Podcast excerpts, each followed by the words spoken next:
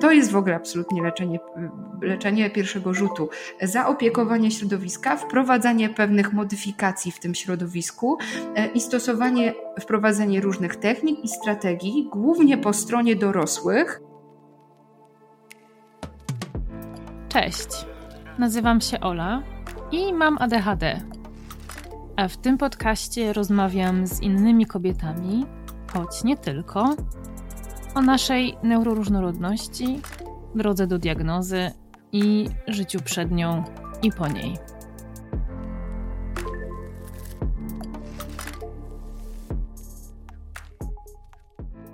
W dzisiejszym odcinku goszczę kolejną ekspertkę. Tym razem jest to psycholożka, absolwentka Uniwersytetu Warszawskiego i certyfikowana psychoterapeutka poznawczo-behawioralna Karolina Cigart-Sadowska. E, ale to, co wymieniłam, to nie wszystko, bo Karolina jest również magistrą biotechnologii z zainteresowaniami w zakresie neurobiologii, co zresztą widać na jej Instagramie, do którego odsyłam Was w opisie tego odcinka, i co trochę też słychać w czasie naszej rozmowy. Karolina pracowała m.in. w pracowni neurobiologii emocji Instytutu Biologii Doświadczalnej imienia Marcelego Nęckiego PAN, gdzie zajmowała się badaniami związanymi z neurobiologią autyzmu i neuronalnym podłożem zachowań społecznych. Brzmi ciekawie, prawda? Dzisiaj prowadzi psychoterapię dorosłych, dzieci i młodzieży w podejściu poznawczo-behawioralnym z wykorzystaniem technik trzeciej fali, jak przykład terapia schematów czy mindfulness. Wspiera również rodziców w pokonywaniu trudności wychowawczych i kształtowaniu kompetencji rodzicielskich. No i stąd właśnie decyzja o zaproszeniu Karoliny do rozmowy o ADHD u dzieci. Bo temat neuroróżnorodności ją interesuje i zna się na nim świetnie. Co zresztą słyszycie. W dodatku na co dzień pracuje z dziećmi i dorosłymi z ADHD i w spektrum autyzmu. Karolina w pracy ceni metody oparte o dowody naukowe i podejście EBM, czyli Evidence Based Medicine. Prowadzi prywatną praktykę i tworzy portal nie tylko psycholog.pl. A w rozmowie ze mną tłumaczy trochę, skąd się to ADHD u nas w ogóle bierze, biorąc pod uwagę czynniki biologiczne i środowiskowe. Na co zwracać uwagę u swoich dzieci od najwcześniejszych momentów i co robić, kiedy podejrzewamy, że nasze dziecko może mieć ADHD. Ten odcinek będzie szczególnie przydatny dla osób, które mają dzieci, u których podejrzewają ADHD, lub takich, które diagnozę swoich dzieci już mają i zastanawiają się, co dalej. Dowiecie się, co robić, żeby pomagać swoim dzieciom skutecznie, bez szkody dla nich i siebie samych oraz waszych relacji. Mam nadzieję, że znajdziecie tu sporo pomocnych informacji. Poza tym Chciałabym podziękować wszystkim osobom, które zdecydowały się do tej pory wesprzeć mnie i postawić mi wirtualną kawę. To dzięki Wam mogę dbać o to, żeby to, co robię, było robione na wyższym poziomie. A jeśli chciałybyście, chcielibyście mnie wesprzeć, to możecie to zrobić klikając w link, który widnieje na dole opisu tego odcinka albo w opisie profilu na moich socialach. No i już bez przedłużania, zapraszam Was do wysłuchania tej rozmowy. Cześć Karolina. Cześć Olu. Dziękuję Ci bardzo za to, że przyjęłaś moje zaproszenie i że chcesz ze mną rozmawiać o takiej późnej porze. Nie ma sprawy. Ja się bardzo dziękuję, bardzo Tobie dziękuję za to zaproszenie, bo myślę że sobie, że to jest w ogóle wspaniałe, wspaniała rzecz, którą robisz, wspaniałe miejsce i świetny pomysł, jeśli chodzi o te podcasty. Więc bardzo mi miło dzisiaj e, tutaj z Tobą rozmawiać. Bardzo się cieszę. Mam dla ciebie listę, którą przygotowałam, którą już widziałaś, mm-hmm. pytań, i e, ja myślę, że mm, to będzie taka trochę inna rozmowa, bo do tej pory no, zdarzało mi się poruszać temat e, rodzicielstwa, głównie macierzyństwa ADHD-owego, ale od strony mm, matek, Mm-hmm. matek z ADHD, które matkują czasami dzieciom neuroatypowym, czasami mm-hmm. nie. Natomiast e, jestem bardzo ciekawa wielu e, kwestii z tych związanym, e, kwestii z tych związanych z punktu widzenia eksperckiego. Mm, bo domyślam się, że tobie zdarza się bardzo często pracować z kobietami, które są, które mają ADHD lub są w spektrum i są, są matkami. Neuroatypowych dzieci? Absolutnie, tak. To jest w ogóle e, też często o tyle, że czasami to się zaczyna właśnie od dziecka, tak? Że mm, kobieta, e, prawda, staje się mamą i no, okazuje się, że tam pojawiają się jakieś trudności u, u, u dziecka, to dziecko dostaje diagnozę, e, no i potem jest taki moment olśnienia. No przecież on jest taki jak ja, przecież ja mam bardzo podobnie, tak? Przecież ja go rozumiem, bo mi też jest trudno w takich momentach. Y, I to jest y, bardzo często y, taki pierwszy impuls do tego, żeby sprawdzić, mm, czy rzeczywiście być może nie jest tak, że ja jako mama też mam ADHD, no i też dostaję diagnozę, więc to jest częste połączenie, tak, że mama z ADHD, dziecko z ADHD, gdzieś to się zdarza i no i to nie jest łatwy kawałek chleba, tak bym powiedziała. No właśnie, domyślam się. Ja sama mamą nie jestem, natomiast miałam okazję z kilkoma rozmawiać. Dzisiaj ukazała się moja rozmowa z Karo, która, która jest, e, jest mamą i sama właśnie dzięki, dzięki macierzyństwu odkryła to, że, że ma mhm. ADHD. I co ciekawe, dostałam, e, dostałam jakby w odezwie na te, w odpowiedzi na te rozmowy dostałam ci wiadomość od kobiety, która mi napisała, że właśnie w trosce o swoje własne dzieci jedzie, jest w trakcie, jest w trasie, w drodze do psychiatry. Mm -hmm. sama idzie po diagnozę, więc to jest piękne, że, że właśnie z taką myślą, że ona to robi nie tylko dla siebie, ale też właśnie dla swoich dzieci. I to jest wspaniałe i jak gdzieś bym powiedziała, że to jest właśnie bardzo dobry kierunek też tego, bo Często jest e, trochę taki schemat myślenia, powiedziałam, taki trochę automatyczny, że no jak mamy dziecko, które ma jakąś trudność, e, robimy tą diagnozę, tak, okazuje się, że rzeczywiście nie wiem, to jest ADHD czy coś tam innego, no to nasze myślenie gdzieś skupia się wokół temu, te, te, tego, żeby jak najbardziej temu dziecku pomóc, tak? I my tam krążymy w myślach, a może terapia, taki specjalista, taki specjalista, taki specjalista. Dla dziecka, nie? A trochę y, myślę sobie, że jeśli chodzi y, mm, przynajmniej o ADHD, to ta zasada, że to rodzic gdzieś tu musi zacząć od siebie, e, no jest, jest niezwykle ważna, tak? Że jeśli my nie zaopiekujemy rodzica w, tym, w tej układance ADHD-owej, to będzie bardzo, bardzo trudno zaopiekować dziecko. E, no i są też y, badania, które jakby bardzo pokazują, tak, że, że ten wpływ niezaopiekowanego rodzica na terapię dziecka, także nawet gdybyśmy włożyli niesamowite jakby środki i czas i wsparcie dla dziecka, to jeśli rodzic czy mam na myśli tutaj głównego opiekuna, z którym to dziecko y, najwięcej czasu e, spędza, nie będzie zaopiekowane, no to niestety ten, ten efekt y, tej pracy będzie po prostu y, no nie taki, jakbyśmy oczekiwali. Hmm. Więc to jest wspaniałe, żeby zacząć od rodzica, od siebie. Tak, super, super, że o tym mówisz. Pamiętam, że Marta Cieśla u mnie wspominała o tym, że to powinien być tak naprawdę pierwszy krok tak. E, w momencie, kiedy chcemy szukać pomocy dla swojego dziecka. Ja myślę, że do tego jeszcze wrócimy, bo chciałabym Cię też zapytać o to, co rodzice mogą w tym wszystkim robić sami dla siebie, ale chciałabym, żebyśmy zaczęły trochę od takich kwestii podstawowych, czyli od tego, skąd to ADHD się w ogóle bierze. E, mhm. jak, to jest, jak to jest z tą dziedzicznością? Um, czy co, co, mówi nauka? Co mówi nauka w tej kwestii? Co mówi nauka? To jest w ogóle fajne pytanie i gdzieś e, e absolutnie moje tory, więc, e, więc co mówi nauka? Nauka mówi, że dużo już o tym wiemy, ale nadal nie wiemy jakby bardzo precyzyjnie, jak to często w nauce bywa. E, ale to, co wiemy i to, co jest gdzieś bardzo dobrze potwierdzone, to po pierwsze chciałabym, żeby to wybrzmiało, że to nie jest trochę tak, że ADHD bierze się z jakiejś jednej konkretnej przyczyny. Czyli, że my mamy mm, dane albo jesteśmy w stanie znaleźć jeden jakby pojedynczy czynnik, który będzie nam mówił, że jak ten czynnik wystąpi, to u e, młodego człowieka pojawi się ADHD. To nie jest takie proste. To, co y, jakby wiemy na temat przyczyn ADHD, to to, że w dużej mierze ADHD jest zaburzeniem związanym z naszą biologią, czyli ma podłoże genetyczne. E, to dlatego gdzieś w tym wstępie rozmawiałyśmy już chociażby o tym, że ta mama, prawda, ADHDowa i to dziecko ADHDowe gdzieś. Czyli, że to trochę jest tak, że, że to jest zaburzenie czy wyzwanie odziedziczalne e, i ta odziedziczalność, jak na takie trudności związane z naszym zdrowiem psychicznym, jest relatywnie relatywnie wysoka, bo mówi się, że to jest gdzieś 70-80%. To, to nie jest częste w zaburzeniach czy w wyzwaniach związanych z naszym dobrostanem psychicznym.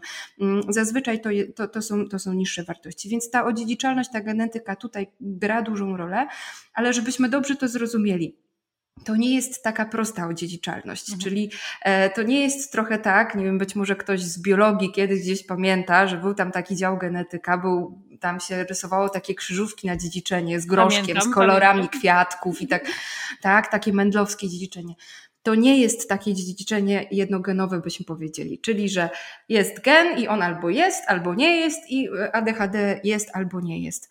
To jest trochę tak, że najprawdopodobniej z tego, co my teraz wiemy, to jest wyzwanie, które wiąże się z bardzo wieloma prawdopodobnie miejscami w naszej sekwencji czy w naszym genomie, e, które e, jakby relatywnie same w pojedynkę no nie wyprodukują w cudzysłowie nam e, tej trudności, ale we współdziałaniu już e, e, mają taką szansę. Czyli, że to jest bardzo skomplikowana maszyneria e, i bardzo skomplikowana, powiedziałabym, bardzo skomplikowany sposób dziedziczenia. Trochę tak jak, nie wiem, dziedziczymy wzrost, czy dziedziczymy sylwetkę, tak? To nie jest takie bardzo zero-jedynkowe, tylko to, co my wiemy, to, to, że to jest jakby najprawdopodobniej jest bardzo wiele różnych miejsc w naszym genomie, które będą odpowiadać za to, ale one są o tak zwanym niskim efekcie, tak? Czyli e, potrzeba wielu takich miejsc, żebyśmy mówili o tym, że e, rzeczywiście to się może wiązać e, z wystąpieniem ADHD. Czyli to jest trochę to, co my wiemy ze strony genetyki. To jest w ogóle strasznie ciekawe, jak to się bada, ale być może to jest temat na inną, inną rozmowę. Ale gdzieś chciałam jeszcze powiedzieć o tym, że no 80% to jest to, co my szacujemy na, mhm. na podłogę, podłoże genetyczne, no zostaje nam jeszcze, prawda, 20 do tej setki. E, no i tutaj jest trochę mm, czynników środowiskowych, czyli takich pozagenetycznych, które my na ten moment no nie możemy powiedzieć znowu, że któryś z tych czynników środowiskowych sam w pojedynkę nam e, spowoduje ADHD, ale one na zasadzie korelacji, czyli współwystępowań, często wiążą się z występowaniem ADHD.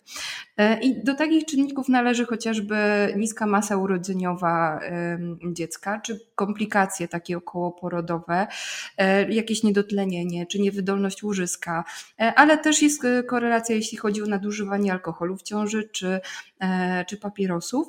E, tylko tutaj jest bardzo trudno powiedzieć, co było pierwsze, mhm. bo y, czy to jest trochę tak, że jeśli mama będzie nadużywać, tak, czy jeśli rzeczywiście to dziecko będzie miało niską e, wagę, no to to nam da ADHD? Raczej nie, bo musi być, my wiemy już z innych badań, że ADHDowy mózg jest widoczny już na etapie prawda, rozwoju, tak? Czyli to jest raczej być może coś, co zwiększa ryzyko, e, czy zwiększa szansę tego, że pewne predyspozycje genetyczne, które dziecko już gdzieś tam ma, się jakoś pojawią, czy w określony sposób e, mm, będą potem widoczne e, w tym, jak dziecko funkcjonuje.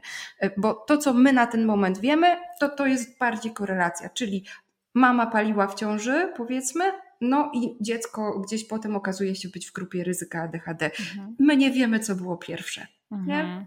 Więc to nie jest prosta sprawa. No właśnie, oczywiście. Ach, fajnie by było, gdyby to było takie proste.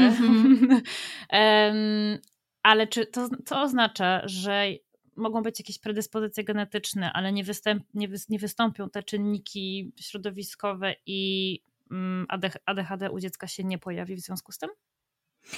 E, trudno mi powiedzieć z całą pewnością, jak to będzie. Myślę, że nasza e, nauka na ten moment też jeszcze nie potrafi dokładnie odpowiedzieć na to pytanie. Ja bym była bardziej, bardziej jednak byłabym przy tym, że tutaj to genetyczne zaplecze jest bardzo duże mhm. E, i że jednak nawet jeśli te czynniki środowiskowe gdzieś się nie pojawiają, no zresztą my to wiemy, tak? Bo są dzieci, które absolutnie urodziły się o czasie, nie było żadnych kłopotów okołoporodowych. Mama jakby absolutnie bardzo dbała o siebie w ciąży ciąży, a dziecko tak czy inaczej jakby gdzieś e, mm, potem okazuje się być e, w grupie ryzyka, czy okazuje się być zdiagnozowane.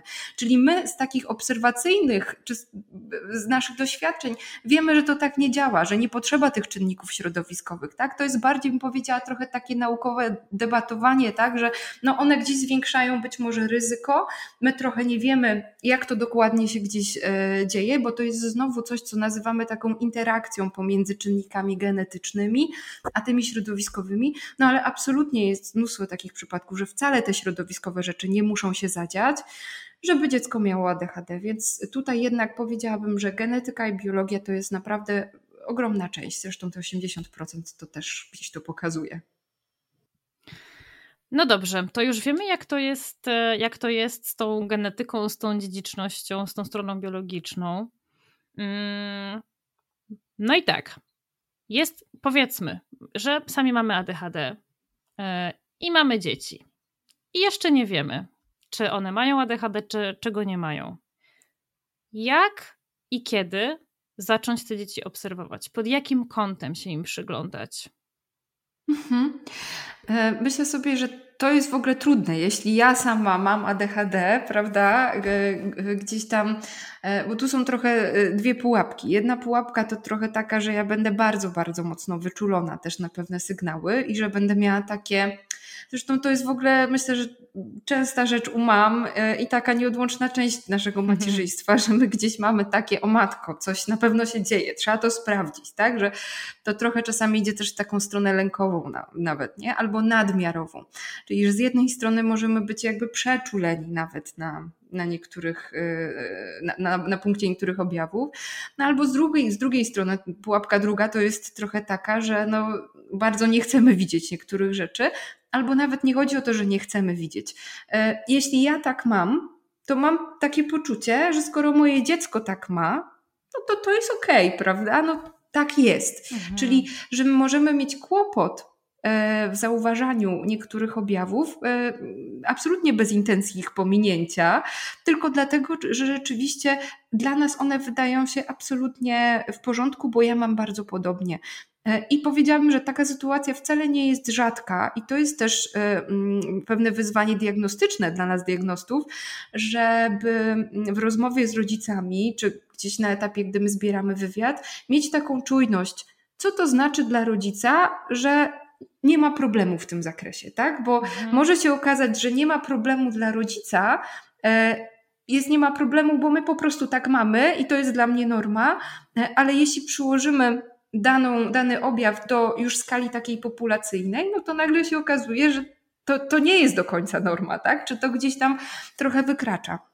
Więc y, to jest pewne wyzwanie, żeby zawsze bardzo dokładnie dopytać i też y, no jakby sprawdzać ten punkt odniesienia, co dla kogo jest ok, a co już jest poza, poza ok. Ale myśląc trochę y, o to, co zapytałaś, jak i kiedy być tutaj czujnym, na co być czujnym, jeśli już pamiętamy, żeby nie wpaść w te pułapki mm żadnej ze skrajności, mm jeśli to jest możliwe ale myślę sobie, że, że gdzieś ta czujność e, e, no w zasadzie na, na rozwój naszych dzieci e, no zazwyczaj jest od samego początku. My gdzieś patrzymy, tak, czy one osiągają te swoje kroki milowe, jak się rozwijają. Przynajmniej fajnie by było, żeby gdzieś to tam w jakiś tam sposób obserwować.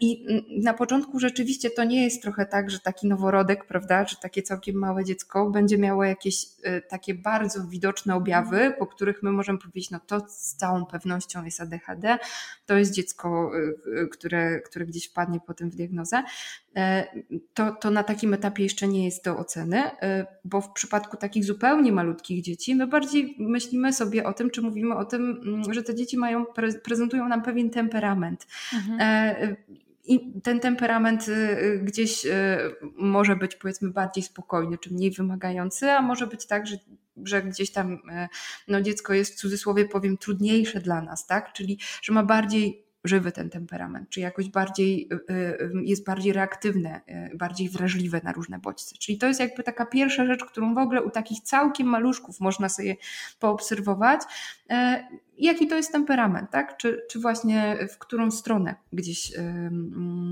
to, to dziecko będzie na tej skali temperamentalnej się rozwijało. E, to, co potem się gdzieś e, e, dzieje, mm, to myślę, że jest do poobserwowania na pewno taka cecha na skali gdzieś ruchliwości. Mhm. Trochę jest tak, że oczywiście to jest norma dla dzieci, czy gdzieś to jest bardzo rozwojowe, że małe dzieci są ruchliwe tak. E, i absolutnie bym powiedziała, że mnie by bardziej zaniepokoił dwu, trzylatek, który nie jest ruchliwy, niż taki, który jest. Więc to jest absolutnie rozwojowe ale y, już tutaj tak próbując wyłuskać to, co gdzieś może rzeczywiście y, nas w jakiś tam sposób e, alarmować, to trochę to, jeśli my widzimy, że to nasze dziecko jest bardziej e, ruchliwe, czy jakoś, że ta ruchliwość jest na tle powiedzmy innych dzieci, albo nawet dla mnie jako dla mamy, e, no bardzo trudna. Ona mhm. może być trudna z bardzo różnych powodów, to niekoniecznie zaraz musi być, że to będzie dziecko adechadowe, ale bardziej chodzi mi o to, żeby mieć, na co my powinniśmy mieć gdzieś tutaj czujność, nie? Więc jeśli tego jest dużo, e, jeśli to jest takie dziecko, że ja absolutnie no nie mogę na pół minuty spuścić z oka, tak? Jeśli to jest też takie, taki, taki mały człowiek, który to jest bardzo charakterystyczne, a czasami gdzieś nie, mm, nie do końca mam wrażenie e, mm, brane pod uwagę, jeśli to jest taki młody człowiek, który jest bardzo e, często narażony na różne kontuzje, tak? Czyli e, jasne, małe dzieci, umówmy się, są i podrapane, i o, o, obite, i, no bo one gdzieś w taki sposób eksplorują świat mm -hmm. i to mhm. też jest y, gdzieś, powiedziałabym, y, absolutnie rozwojowe, ale u takich młodych ludzi, którzy potem często wpadają w diagnozę ADHD, no tych kontuzji różnego rodzaju, tak, siniaków, zadrapań, y, skręceń, jakichś takich wypadków, no po prostu jest więcej, tak, czy, czy gdzieś one się przydarzają, no bo to wynika trochę z tego, że to są dzieci, które prawda, ja się nie obejrzę dwa razy, on już jest na pralce, tak, a już tej pralki sięga e, tutaj na półkę, a potem coś zrzuci, a coś spadnie na niego, no nie nadążam, tak, więc to jest trochę tak, taki objaw, który gdzieś powinien nas Myślę sobie na tym takim wczesnym etapie. E, nie mówię, że, że absolutnie to jest przesłanka do tego, żeby stawiać jakąkolwiek diagnozę na tym etapie, ale to jest raczej taki kawałek, żeby mieć to gdzieś y, z tyłu głowy, mhm. że gdzieś musimy to, y, to po prostu dalej obserwować, bo absolutnie może być też tak, że no dziecko ma po prostu taki temperament, tak. że jest po prostu bardzo żywe. E, I że w toku rozwoju y, no, okaże się, że, że ta żywość będzie gdzieś adaptowała do, do wymagań mm, środowiska, albo gdzieś no, będzie w jakiś taki sposób się rozwijała, że nie, nie będzie dalej na tyle nasilona ale czasem nie. Więc to jest trochę coś, co taka cecha, którą myślę, że warto mieć już o takich maluszków e, z tyłu głowy. Super. E, to kiedy zaczynają pojawiać się takie, takie objawy, które są jakby łatwiejsze do scharakteryzowania, może do, do mhm. takiego złapania jako rzeczywiście te objawy typowo ADHD? Mhm. Znaczy, to jest w ogóle tak, że według e, chociażby Amerykańskiej Akademii Pediatrycznej, oni tam mówią, że e, ADHD u dzieci gdzieś można zacząć diagnozować już e, około czwartego roku życia. E, czyli gdzieś, m, że te objawy już w tym wieku e, mogą być na tyle specyficzne i na tyle rozróżnialne dla diagnosty, że no, teoretycznie możemy postawić diagnozę. E, w warunkach polskich, gdzieś e, trochę to, jak to się dzieje e, na naszym, na naszym gruncie, my bardziej myślimy sobie trochę o tym, że ta diagnoza jest stawiana gdzieś około 6-7 roku życia. Czyli że to jest, trochę przesuwamy tą granicę. Też myślę, trochę po to, żeby z jednej strony zobaczyć, jak te różne cechy, które dziecko ma, się rozwijają, ale też trochę z takiego powodu, że zarówno zaburzenia koncentracji uwagi, nadruchliwość czy impulsywność, które pojawiają się u takich maluchów, znowu mogą być częścią absolutnie normalnego rozwoju, e, albo jeszcze z trzeciej strony mogą wskazywać na zupełnie inne zaburzenia. Mhm. Czyli e, trochę to jest jakby bardzo trudne do rozróżnienia na takim wczesnym etapie, e, gdzieś na ile to jest bardzo specyficzne dla ADHD. Więc myślę sobie, że ten moment, kiedy kończy się przedszkole, a zaczyna się szkoła, to jest już taki moment, gdzie my mamy dosyć dużą pewność, bo mamy E, zwykle już jakiś okres obserwowania tego młodego człowieka i mniej więcej widzimy, w, jak, w jaki sposób różne jego cechy się, e, się kształtują. I oczywiście to jest trochę tak, myślę sobie o tych warunkach amerykańskich i o, o tym czwartym roku życia, że rzeczywiście czasami są takie przypadki, że ten czwarty rok życia, że wiele rzeczy naprawdę jest już bardzo ewidentnych mhm. wtedy, tak? Że, no bo to w ADHD te cechy stanowią pewne spektrum, e, tak. więc są dzieci, u których jest to bardzo już widoczne. E, e, ale myślę sobie, że to jest też trochę tak, że absolutnie my możemy już wdrażać na takim etapie różnego rodzaju wsparcie dla tego dziecka, no a nie do końca już, nie do końca już na tym momencie gdzieś przybijać pieczątkę i robić taką bardzo formalną diagnozę, trochę dla bezpieczeństwa bym powiedziała. Ale pozostając w czujnej obserwacji, tego, jak to dziecko będzie się y, z tymi cechami rozwijało. E, to jest też w zaleceniach chociażby mm, NICE, czyli tych brytyjskich, że czasami nie trzeba formalnie y, jakby postawić diagnozy, albo my jeszcze nie wiemy, jaka ta diagnoza do końca będzie, tak? Czy to będzie ADHD, czy to będą jakieś, jakiegoś innego rodzaju trudności, ale to w żaden sposób nie przeszkadza, żeby zacząć wdrażać wsparcie dla młodego człowieka. Więc to, co gdzieś chciałabym, żeby to, żeby gdzieś wybrzmiało, że wsparcie zaczyna się szybciej, warto, mhm. żeby zaczynało się szybciej, e, niż to, e, jaką my formalnie e, diagnozę w danym momencie przybijemy, bo dla małych dzieci im szybciej to wsparcie zostanie przez, przez nas dorosłych zapewnione, tym mamy większą szansę na to, że po prostu młodemu człowiekowi będzie łatwiej. Super, zaraz sobie o tym, o tym wsparciu trochę konkretniej porozmawiamy. A ja jeszcze jestem ciekawa takiej rzeczy.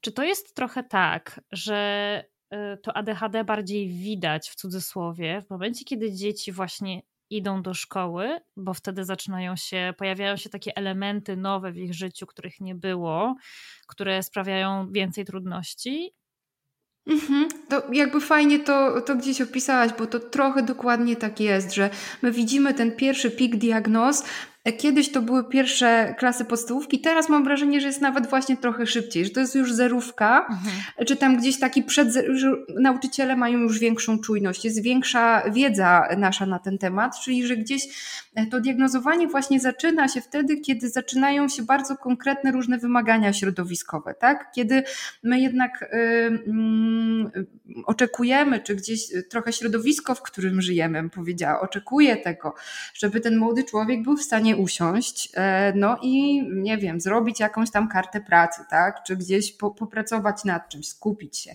e, pozostać przez moment w, w jednym miejscu, mm, ale też e, chociażby przy szkolu, no funkcjonować społecznie, czyli umieć poczekać na swoją kolej, tak? Wiedzieć, że trzeba się gdzieś tam czasami gdzieś współ, współpracować czy, czy z czymś podzielić. To są wszystko z jednej strony absolutnie wyzwania rozwojowe dla wszystkich dzieci, mhm. ale jeśli ja mam głowę, która działa y, ADHD-owo, to jest to trudniejsze, nie? Więc trochę ta diagnoza będzie wynikała z tego, że zaczynają się pewne oczekiwania i wymagania środowiskowe. No w ogóle mm, ta pierwsza klasa to jest też taki częsty klasyk gatunku, kiedy my zaczynamy diagnozować, nie? Kiedy nagle się okazuje, że dziecko, które w ogóle wspaniałe funkcjonowało w przedszkolu, idzie do, do szkoły i nagle okazuje się, że 45 minut na lekcji, czy się, robienie, pisanie szlaczków, literek, tak, czy gdzieś, no ta szkoła często stoi bardzo w sprzeczności ze swoimi oczekiwaniami względem, tak. prawda, względem tego, jak działają ADHD-owe głowy, więc to jest taki pierwszy moment. Drugi pik jest gdzieś klasa czwarta, mhm. czyli gdzie kończy się, przynajmniej myślę tu w warunkach polskich, nie? kończy się yy, nauczanie zintegrowane, kończy się powiedzmy taki trochę okres jeszcze przejściowy, trochę przedszkolny czasami, yy, a zaczyna się już nauka, prawda, z podziałem na nauczycieli, na klasy, yy, mówiąc o, o klasycznej takiej systemowej nauce. Yy, to jest kolejny moment, kiedy jest bardzo, bardzo dużo, duże wyzwanie i, i duża trudność, absolutnie powiedziałabym, w ogóle dla wszystkich dzieci. A jeśli ja mam ADHD-ową głowę, no to jest to dodatkowe wyzwanie i to będzie drugi moment, w którym mhm. my często, e, często widzimy diagnozy. Trzeci moment, e, to gdzieś też się zdarza, to jest bardzo często po ukończeniu tej edukacji podstawowej kiedy e, młodzi ludzie na przykład, nie wiem, wybierają liceum, gdzie już w ogóle te wymagania jeszcze bardziej rosną, tak. no i się okazuje, że w ogóle w podstawówce to ja miałem dużo różnych strategii, one pomagały, w zasadzie sobie radziłam, tak, nie było jakichś większych kłopotów. No a w liceum e, okazuje się, że jednak te wymagania, no one są jeszcze wyższe, więc, e, więc zaczyna, strategie jakby przestają wystarczać, tak? tak? Są trochę za małe w stosunku do tego, co, e, co rzeczywiście jest oczekiwane względem mnie, więc to jest w ogóle też taki trzeci moment, w którym my często widzimy, mm, widzimy diagnozy. Mhm. A czy jest jakaś różnica, co statystyki pokazują? Czy dziewczynki zaliczają się częściej do którejś z tych grup wiekowych, niż chłopcy, czy jak, jak to wygląda? Jest jakiś taki wyraźny podział? Powiem Ci, że mm, jakby powiem to bardziej ze swojego doświadczenia niż z badań, bo y, zupełnie szczerze się przyznam, że w badaniach tego nie sprawdziłam, ale z mojego doświadczenia wynika, że jest trochę tak, że na tym wczesnym etapie my częściej łapiemy chłopców, trochę dlatego, że z jednej strony mamy trochę taki stereotypowy obraz e, tego ADHD-owego mhm. dziecka, czyli że no, to jest chłopiec, który biega po klasie, rozwala lekcje w cudzysłowie, tak, tak. nie jest w stanie wysiedzieć, e, w ogóle tutaj się ciągle psoci, krzyczy, głośny, wszędzie go pełno i tak dalej. Nie? To jest trochę nasz stereotyp w głowie. Tak jest. Nie mamy takiego stereotypu, który by powiedział, że ADHD to jest dziewczynka, która siedzi z tyłu klasy, zapatrzona gdzieś tam w jakiś punkt, w zasadzie zamyślona, taka, że można zauważyć, że jej w ogóle, czy jest, czy nie ma, to w zasadzie dużej różnicy nie ma. No jak ją zapytam, to często gdzieś trzeba jej przypomnieć w ogóle, co robimy, tak, albo widzimy, że ona tam gdzieś tam się czasem zawiesi. I to w ogóle nie jest obraz stereotypowy, mm. nie? I takie dzieci, e, wprost przeciwnie powiedziała, że czasami to jest w ogóle obraz taki życzeniowy dziecka, tak? Że ono tak, tak siedzi, prawda, jest spokojne, niczego od nas nie chce, nie wgłębiamy się za bardzo, na ile ono robi jakieś notatki, na ile w ogóle rozumie, co się dzieje, czy w ogóle wie, co się dzieje na tej lekcji, tak? No, ale mhm. nie przeszkadza, no więc w porządku, gdzieś tam sobie jest. To zupełnie nie jest nasz obraz, dlatego mu powiedziała, że ci chłopcy, którzy są tacy, e, e, bardzo my o nich myślimy, oni są szybciej wyłapywani, e, plus nadruchliwość. Myślę sobie tu już o podtypach też ADHD-owych, mhm. że jeśli tej nadruchliwości jest dużo, to ona też jest cechą u młodszych dzieci bardzo, znaczy łatwiej zauważalną, tak? No bo to jest dziecko, które nie wysiedzi tych 45 minut. Ciągle się wierci, puka, rozmontowuje sobie 15 raz długopis, tak? Wszystko gdzieś, no prawda, to, to jest coś, co my widzimy. A jeśli mówimy o podtypie ADHD z zaburzeniami koncentracji uwagi, to to jest coś, co trudniej zobaczyć. Tak. Więc a to jest też y, coś, co, co, co właśnie gdzieś w tym obrazie dziewczynki często występuje, czyli e, my nie będziemy, nie będziemy tej grupy łapać, y, nie będziemy ją, jej kierować na diagnozę, a bardzo często ona będzie kierowana na diagnozę później, co się trochę też wiąże z tym, że z wiekiem bardzo często te objawy nadruchliwości y, zaczynają się zmniejszać. E, a bardziej widoczne zaczynają być e, objawy zaburzeń koncentracji uwagi, nie? Czyli mhm. my już nie mamy, e, prawda, takich nastolatków, którzy biegają po klasie, oni co najwyżej rozbierają piórnik 15 razy albo, prawda, jeszcze jakieś takie inne rzeczy bardziej w obrębie, tam zawsze muszą rysować na lekcji. E, ale będzie już bardziej widoczne to, że one e, gdzieś mają kłopot z koncentracją uwagi. E, więc jakby myślę sobie, że moje doświadczenie bardziej mówi o tym, że chłopcy na wcześniejszym etapie, zwłaszcza ci z podtypem nadruchliwym, impulsywnym, a dziewczynki na późniejszym etapie zwłaszcza, zwłaszcza te, które gdzieś mają ten podtyp z zaburzeniami koncentracji uwagi. No dobrze, to już wiemy razie mniej więcej na co zwracać uwagę, w jakim wieku te objawy mogą się, które objawy mogą się zacząć pojawiać. Mm, no i co w takim razie mają zrobić tacy rodzice, którzy zaczynają swoich dzieci to ADHD podejrzewać i nie za bardzo wiedzą, z czym to się je i, i, i właśnie, co z tym dalej zrobić, do kogo pójść. E, ja sama dostaję czasami takie pytania od rodziców, którzy są zupełnie w tym zagubieni, e, bo mam wrażenie, że takich informacji jakoś dosyć trudno dotrzeć. Mhm. Zacząć w ogóle. To jest ważne pytanie i też myślę, że ta trudność, co z tym zrobić, trochę wynika z tego, że to nie zawsze jest e, taka bardzo jasna e, ścieżka, przynajmniej w naszych warunkach tutaj. E, no i że też trochę różne drogi prowadzą do Rzymu, tak bym powiedziała, czyli mhm. w różny sposób można próbować to zrobić. Ja myślę sobie, że jeśli pojawia się trochę taka myśl, czyli jeśli ja widzę, że ten mój młody człowiek, no nie wiem, jakoś jest bardziej ruchliwy niż, niż ci rówieśnicy, tak, że gdzieś bardziej kontuzjogennym powiedziała, e, że też zaczynam widzieć trochę, mm, że być może ciężko mu się skupić, tak?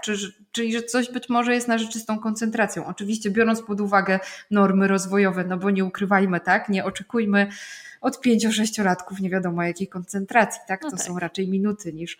No ale e, gdzieś jeśli ja już zaczynam mieć trochę taką, e, takie podejrzenie, to myślę sobie, że przede wszystkim jako rodzic ważne by było, żeby trochę przegadać te moje podejrzenie e, z innymi osobami, które znają moje dziecko. E, dlaczego o tym mówię? Bo trochę jest tak, że i to jest absolutnie też warunkiem i kryterium diagnostyczne, e, i to będzie na pewno potem też sprawdzane przez specjalistę, mhm. ale to jest trochę coś, co, co mówi nam potem, czy iść w to dalej, czy nie. Czyli ważne jest, żeby trochę popytać, czy moje dziecko jest w podobny sposób odbierane też w innych środowiskach. Czyli czy to, co ja obserwuję w domu, e, jest też do zaobserwowania, nie wiem, w przedszkolu, jest też zaobserwowania, do zaobserwowania u babci, jest też do zaobserwowania na podwórku, tak? E, czyli czy te objawy pojawiają się w różnych kontekstach. E, dlaczego o tym mówię? Trochę dlatego, że czasami pewne rzeczy czy pewne sposoby zachowania wynikają z tego, jakie my zachowanie u dziecka wzmocniliśmy w różnych sytuacjach, czasem przez przypadek. No i one są wtedy bardzo specyficzne dla, dla danego miejsca, tak? I to nie do końca y, jest y, coś, co będzie nam mówiło y, bardzo wprost o tym, że to jest adechadowe. Jeśli, jeśli jest adechadowe, to powinno pojawiać się w różnych środowiskach, mhm. ale też uwaga, i dlatego no, powiedziałam, że to jest do, do, do sprawdzenia, do porozmawiania, ale to nie jest tak, że my jako rodzice jesteśmy ostatecznie od wydawania werdyktu e, i powiem co, co, co dalej, e, bo uwaga jest trochę taka, że w środowiskach, w których my stawiamy dziecku mniejsze wymagania, możemy mieć mniej objawów. No nie? Tak. To jest trochę to, o czym rozmawialiśmy ze szkołą, tak? Że jeśli w domu, nie wiem, ja nie robię z nim lekcji, um, nie mam potrzeby, żeby usiąść i żeby ono gdzieś tam, nie wiem, ćwiczyło literkę, tak? Czy, czy jakby absolutnie, nie wiem, sa, sama jestem bardzo ruchliwa i mamy tego ruchu na co dzień bardzo dużo, e, to może się okazać, że ja tych objawów nie widzę, a będzie mi je zgłaszać pani z przedszkola, tak? Mm. Mówiąc, że tam, gdzie pewne wymagania są y, stawiane, no, no że te objawy się po, pojawiają. Więc znowu to nie, chciałabym dać Wam prostą receptę. Niestety to nie jest takie proste, ale gdzieś od razu pokazuje różne, mm, jakby różne pułapki, które w tym wszystkim mhm. mogą się zadzieć. Ale podtrzymuję to, że jeśli ja zaczynam mieć taką myśl, że być może moje dziecko ma jakieś objawy, to na pewno warto o tym porozmawiać, czy to w przedszkolu, czy to z innymi osobami, które e, tego młodego człowieka znają. E, trochę, żeby gdzieś zobaczyć, czy rzeczywiście to występuje też e, w innych kontekstach. Jeśli się okazuje, że, że tak, że być może gdzieś no, jest to widoczne, um, albo że mam takie poczucie, że nie jest widoczne dlatego, że nie ma wymagań, czyli ta uwaga, o której powiedziałam, e, no to następnym krokiem myślę, że y, warto jest, żeby y, sprawdzić swoją gdzieś lokalną y, poradnię psychologiczno-pedagogiczną, żeby zacząć naprawdę od takich bardzo podstawowych, czy być może psychologa, który jest w przedszkolu mhm. i, i zna dziecko, żeby znaleźć sobie jakieś miejsce, czy jakiegoś specjalistę, z którym ja mogłabym o tym porozmawiać, który mógłby to, jakby tego młodego człowieka wstępnie powiedziałabym w cudzysłowie obejrzeć. E, czyli trochę, żeby zobaczyć, czy rzeczywiście coś jest na rzeczy i czy y, musimy, y, czy warto by było wejść w tą ścieżkę y, diagnostyczną. Mm, dlaczego to mówię? Dlatego, że rodzice czasem mają takie poczucie i też się trochę temu poczuciu nie dziwię, bo no system jest czasami no niewystarczający w wielu przypadkach powiedziała, że gdzieś to, to ja muszę podejmować tą decyzję, tak? Czy robić tą diagnozę, czy nie robić tej diagnozy. Więc bardzo zachęcam do tego, żeby szukać wsparcia, nie, nie zrzucać tego na siebie, tylko, tylko gdzieś zasięgać mhm. e, rady czy opinii e, różnych specjalistów, czy próbować gdzieś rozmawiać o tym, bo to też daje nam takie poczucie, po pierwsze, że nie zostajemy z tym zupełnie sami, a po drugie, gdzieś zwiększa szansę na to, że rzeczywiście nie przeoczymy jakichś ważniejszych, ważnych objawów. Czyli myślę sobie, że jeśli jest taka możliwość, to właśnie jakiś specjalista gdzieś w placówce dziecka, czy najbliższa poradnia, e, po to, żeby e, po prostu na początek porozmawiać, e, porozmawiać o, o tym, co się dzieje i o tych objawach, które nas martwią. Jeśli się okazuje, że rzeczywiście no coś jest na rzeczy, że my gdzieś obserwujemy tego młodego człowieka, że te objawy są, porozmawialiśmy sobie już z, z jakimiś specjalistami, to myślę, że i, i jest wskazanie, to wtedy warto poszukać takiego miejsca, które będzie się specjalizowało właśnie w robieniu takiej diagnozy w kierunku ADHD. Mhm. Poszukać i specjalizowało, to czasami wiem, że są bardzo pobożne życzenia, bo nie wszędzie takie miejsca są. Absolutnie zdaję sobie z tego sprawę. E, no ale gdzieś jakby warto popytać, tak, czy taką diagnozę mm, jakby można tutaj zrobić, czy są specjaliści. Najfajniej by było, jeśli by udało się to robić zespołowo i tak dobrze, e, jakby w dobrym, powiedziałabym, zgodnie ze sztuką, dobrze, dobrze to robić, czyli e, zespołowo mam, mam na myśli, że do diagnozy przystępuje zespół specjalistów, których, mm, wśród których jest między innymi psycholog, który gdzieś mm, jakby ma, ma takie kompetencje do diagnozy. No i jest też lekarz y, psychiatra, który potem y, gdzieś tą diagnozę oficjalnie stwierdzi, bo tak jak wiemy, y, ADHD jest diagnozą medyczną, Czyli jest to diagnoza, która na sam koniec końców e, musi zostać przybita i potwierdzona przez lekarza psychiatrę, i tylko on ma takie uprawnienia, żeby tą diagnozę jakby oficjalnie, mm, oficjalnie wypisać. Czyli dobrze by było znaleźć zespół, który diagnozuje, e, no ale zdaję sobie też sprawę, że to czasami jest trudne, więc inną ścieżką, myślę sobie, że też w wielu momentach bardzo fajnie działającą, jest taką, że szukamy psychologa, który y, przeprowadza z nami ten proces diagnostyczny. Na ten proces składa, e, składa się i wywiad, i obserwacja, e, i różnego rodzaju czysto kwestionariusze, które są gdzieś wypełniane. Czyli cały proces diagnostyczny dzieje się y, y, u psychologa. Psycholog wydaje opinię, i ta opinia potem e, tak czy inaczej jest, e, jakby musi się odbyć wizyta e, u lekarza, który na podstawie tej opinii, plus na podstawie też swoich różnych dodatkowych jeszcze mm, diagnostycznych narzędzi, będzie ostatecznie stwierdzał bądź nie stwierdzał ADHD. Czyli to, to jest trochę tak, że jakby na, na różny sposób można, można mhm. gdzieś to zrobić, ale y, ważne jest y, gdzieś to, że na sam koniec końców tą diagnozę musi wystawić lekarz psychiatra. Mhm. No poza tym jest y, jeden dodatkowy powód, dla którego chcielibyśmy, żeby zrobił to psychiatra, bo tylko psychiatra może wypisywać leki. I teraz tak. ja mam wrażenie, że to jest taki dosyć kontrowersyjny temat, jeśli chodzi o, o, o leki na DHD w przypadku dzieci, bo wydaje mi się, że nadal jest wielu rodziców, którzy mogą się tych leków obawiać. A czy jest, jest mhm. czego? Tak, to, to jest kontrowersyjny temat i jakby fakty są trochę takie, że y, jakby po pierwsze, mm, jeśli chodzi o dzieci e, z ADHD, farmakoterapia, czyli włączenie leków, nie jest leczeniem pierwszego rzutu. Czyli to nie jest trochę tak, że my robimy diagnozę i pierwsze co, to tabletka i będzie lepiej. Tak? Mhm. Tak? To, to absolutnie nie powinno tak wyglądać. W ogóle w przypadku małych dzieci, takich do piątego roku życia, e, żeby włączyć farmakoterapię, potrzeba opinii drugiego specjalisty. Tak jest w zaleceniach. Czyli to w ogóle nie, nie jest absolutnie, no wśród, w ogóle w, u takich małych dzieci, e, nie jest absolutnie tak, że my będziemy e, wrzucać od razu człowieka w farmakoterapię. Inaczej jest u dorosłych, prawda? Tak. Ale jeśli chodzi o, o dzieci, to, to absolutnie nie.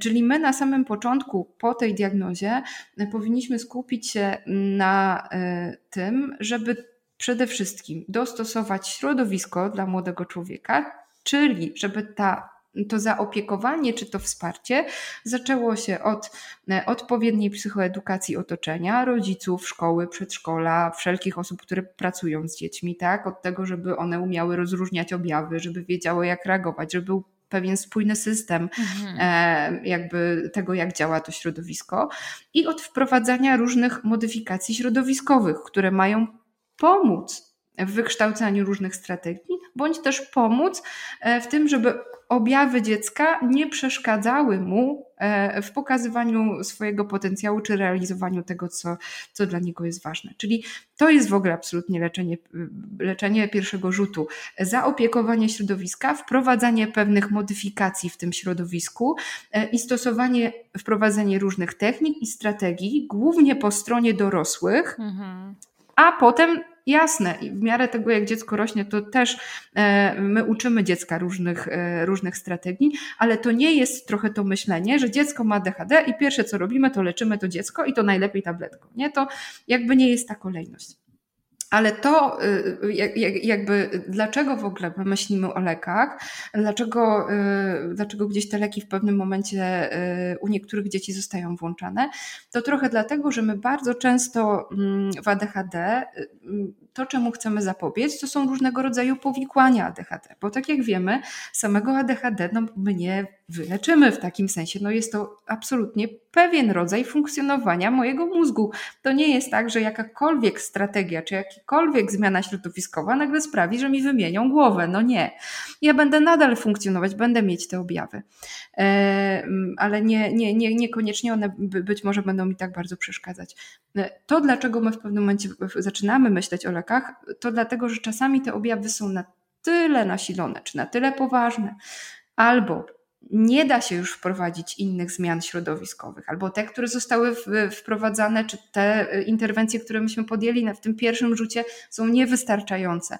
Albo czasami e, nie ma jakby możliwości współpracy z tym środowiskiem. To się też czasem zdarza, tak? Nie wiem, ze szkołą czy z rodzicami, e, a objawy jakby nadal są. Dziecku jest trudno i ADHD zaczyna się powikływać w takim sensie, że zaczynamy widzieć, że no jeśli tak dalej pójdzie, to dziecko będzie, mm, mm, będzie gdzieś powiedzmy jeszcze bardziej odrzucane, czy będzie prezentowało jeszcze więcej trudnych zachowań, jakby w ogóle nie będzie w stanie, e, jego samoocena zacznie nam bardzo spadać. No to jest, jakby widzimy, że to nie idzie w dobrą stronę. Mhm. E, to, to w takim momencie mm, jakby zaczynamy rzeczywiście rozważać farmakoterapię. I to jest trochę coś, co też chciałabym podkreślić, że ta farmakoterapia, jeśli chodzi o dzieci, jest naprawdę dobrze przebadana e, i mamy naprawdę fajne badania, które pokazują, że e, to nie jest coś, co e, nie wiem, jak raz wezmę, to już do końca życia dziecko będzie musiało brać, tak? Albo że ma mnóstwo jakichś strasznych skutków ubocznych. Ja absolutnie się nie dziwię rodzicom, którzy się boją Sama jestem mamą i też gdzieś myślę sobie, że no wszystko, co my gdzieś podajemy naszym dzieciom, to zazwyczaj w takim myśleniu, że absolutnie nie chcemy im zrobić krzywdy. Mm. Ale tu, tu gdzieś chciałabym powiedzieć, że jeśli chodzi o tą farmakoterapię y, dla dzieci, to rzeczywiście no, nie mamy takich danych, które by po, jakby mówiły, że ona w jakiś sposób e, szkodzi. Tak? Ona, tak jak mówię, to nie jest tak, że ona leczy nam to ADHD, no bo to, to, to, jest, to nie jest nasz naczelny cel w tym wszystkim, e, ale rzeczywiście e, działa objawowo i sprawia, że ten młody człowiek ma szansę zacząć funkcjonować na miarę swoich możliwości w tym środowisku, które nie zawsze jest wspierające. E, więc jakby bardzo często włączenie absolutnie leczenia jest absolutnym game changerem, bym powiedziała, w całej opiece takiego młodego człowieka i naprawdę robi bardzo dużo, jeśli chodzi o szkołę, jeśli chodzi o różne inne obszary, obszary życia, e, a w żaden sposób no, no nie jest uzależniające, nie jest, nie wiem, niszczące głowę czy, czy e, no wiem, że jest wiele różnych opinii, tak? To mhm. gdzieś chciałabym, żeby to wybrzmiało, że jest bezpieczne. Mhm. A powiedziałaś coś bardzo fajnego. Ja sobie nawet zapisałam, żeby, żeby mi nie uciekło. Wspomniałaś o tym, że te strategie, które mają być wprowadzane, w pierwszej kolejności leżą po stronie rodzica. Mhm. I ja mam wrażenie, że to też nie jest taka wiedza oczywista i że może, może być taka tendencja, nie wiem, zgaduję, nie, pod, nie, nie podparta jest ta wiedza e, niczym, tak sobie domyślam się, że rodzice mogą, mogą myśleć, że no dobra, to ja nauczę się jakichś takich trików, które ma, moje dziecko ma wprowadzić, żeby mu było lepiej i łatwiej. Jest taka pokusa. I to jest często właśnie, y, dlatego powiedziałam, że jakby w pierwszym rzucie po diagnozie my przede wszystkim bardzo potrzebujemy gruntownej psychoedukacji. Bo jeśli my nie wiemy, e, z czym to ADHD się je tak naprawdę, tak? E, I traktujemy je trochę jak, mm, bym powiedziała, nie wiem, coś, co można wyleczyć, czy coś, co jeśli dziecko zacznie w odpowiedni sposób się starać, no to nagle tych objawów będzie mniej jeśli tak do tego podchodzimy, no to rzeczywiście w naszej głowie, jakby całkiem logicznie, zaczyna się pojawiać taki pomysł, no że no w zasadzie to trzeba je wysłać na terapię albo właśnie włączyć jakieś leki dziecku, e, no i sprawa będzie załatwiona. Nie? Mm, jeśli my wiemy, że ADHD jest po prostu wariantem trochę mm, tego, jak działa nasz układ nerwowy, że ono jest biologiczne, e, że no nie ma sposobów, które wymienią nasz, głowę naszemu dziecku, tak? że, że no nie ma sposobów, które sprawi, sprawią, że te objawy nagle znikną. E, jeśli gdzieś dostaliśmy ten kawałek psychoedukacji, no to zaczyna się rysować zupełnie inny ciąg logiczny, bo ten ciąg będzie mówił, no dobra, ona, on ma różnego rodzaju objawy, i teraz my musimy próbować przystosować trochę środowisko i nauczyć tego młodego człowieka w tym środowisku przetrwać. Czyli e, z jednej strony my, jako dorośli, musimy zaopiekować różne, różne kawałki. I to jest, e, trochę mi się podoba taka metafora, e, to gdzieś w angielskiej literaturze e, funkcjonuje, takiego budowania skafandra dla dziecka, tak? Czyli mhm. to dziecko jest w środku, a my, to otoczenie, to jest trochę mm, ten skafander, który ma jakby pomóc być taką mięciutką poduszką, która jakby pomaga dziecku odnaleźć się w tym świecie. I to jest jakby absolutnie rola na, nas jako opiekunów i dlatego tak niesamowicie ważna jest też w tym zakresie współpraca powiedzmy z placówką, do której uczęszcza dziecko, bo to jest też miejsce, w którym e, no, absolutnie jest dużo różnych wymagań, które często stoją w jawnej sprzeczności do, do tego, co się, jak, jak działa głowa mojego dziecka. Czyli to jest pierwsza rzecz, e, od której zaczynamy. Zaczynamy od nas, od dorosłych i od środowiska dorosłych, w którym e, jest nasze dziecko. I też jeszcze jeden ważny kawałek dotyczący dorosłych. To jest trochę też etap trochę akceptacji i pogodzenia się, bym powiedziała, trochę z tym, że być może moja, moje dziecko ma trochę inaczej działający układ nerwowy. Mhm. Bo cze, częstym też, częstą trochę strategią jest właśnie ta strategia, no to jak włożymy w niego wystarczająco dużo terapii, jak tutaj zaopiekujemy i będziemy pracować, i no to ono w końcu będzie gdzieś tam w tej normie, tak? Czy mhm. będzie, oczywiście tutaj mówię w cudzysłowie ta norma, no bo jaka ta norma jest, no ale że, że gdzieś będzie bardziej przystawało do mojego wyobrażenia e, o tym, jak, jak dziecko powinno funkcjonować. No i to jest bardzo duża pułapka w takim sensie, że dzieci bardzo czują to jest też ewolucyjnie e, gdzieś w naszej biologii, że e, dzieci bardzo czują moment, w którym nie spełniają oczekiwań ważnych dorosłych. Czyli, że ja absolutnie mogę się bardzo pilnować i nigdy dziecku nie powiedzieć, słuchaj, no ale ja wolałam, żebyś ty tak, nie wiem, mniej się rozpraszał, tak? No, wolałam, żebyś w końcu siedział na tyłku, tak, w jednym miejscu. E, że absolutnie gdzieś może być tak, że, że, że, że tego nie zwerbalizuje, ale ten młody człowiek będzie to czuł. Mhm. Będzie to czuł w moim tonie głosu, w tym, jak ja się zachowuję, w tym, e, jakby w jaki sposób próbuję go ukierunkować. Czyli my bardzo musimy popracować nad moją zmianą myślenia e, o tym, że mam dziecko z diagnozą ADHD, nad tym, że to nie jest coś, co ja wyleczę, że to w zasadzie nie jest nic, co y, gdzieś jakby stoi na przeszkodzie w realizowaniu być może różnych rzeczy, tak? Tylko trzeba gdzieś y, umieć stworzyć ścieżkę do tego. E, no i gdzieś zdać sobie sprawę, że y, to, to dziecko nie jest od tego, żeby spełniać moje oczekiwania że dziecko jest oddzielną jednostką, która będzie rozwijała się i że oczywiście mam pewien wpływ na to, jak mogę te, ten rozwój kierunkować, ale to nie jest tak, że ja mogę ten rozwój w 100% e, tutaj nadzorować i bardzo e, dopasowywać to dziecko pod swoje oczekiwania, bo jeśli będę to robić, to będę miała ze strony dziecka bardzo duże poczucie braku akceptacji. Mm. No a to jest podwalina naprawdę do, do, do, do do kłopotów już na relacjach, na, na relacji i, i, no absolutnie byśmy tego nie chcieli. Nie? Hmm.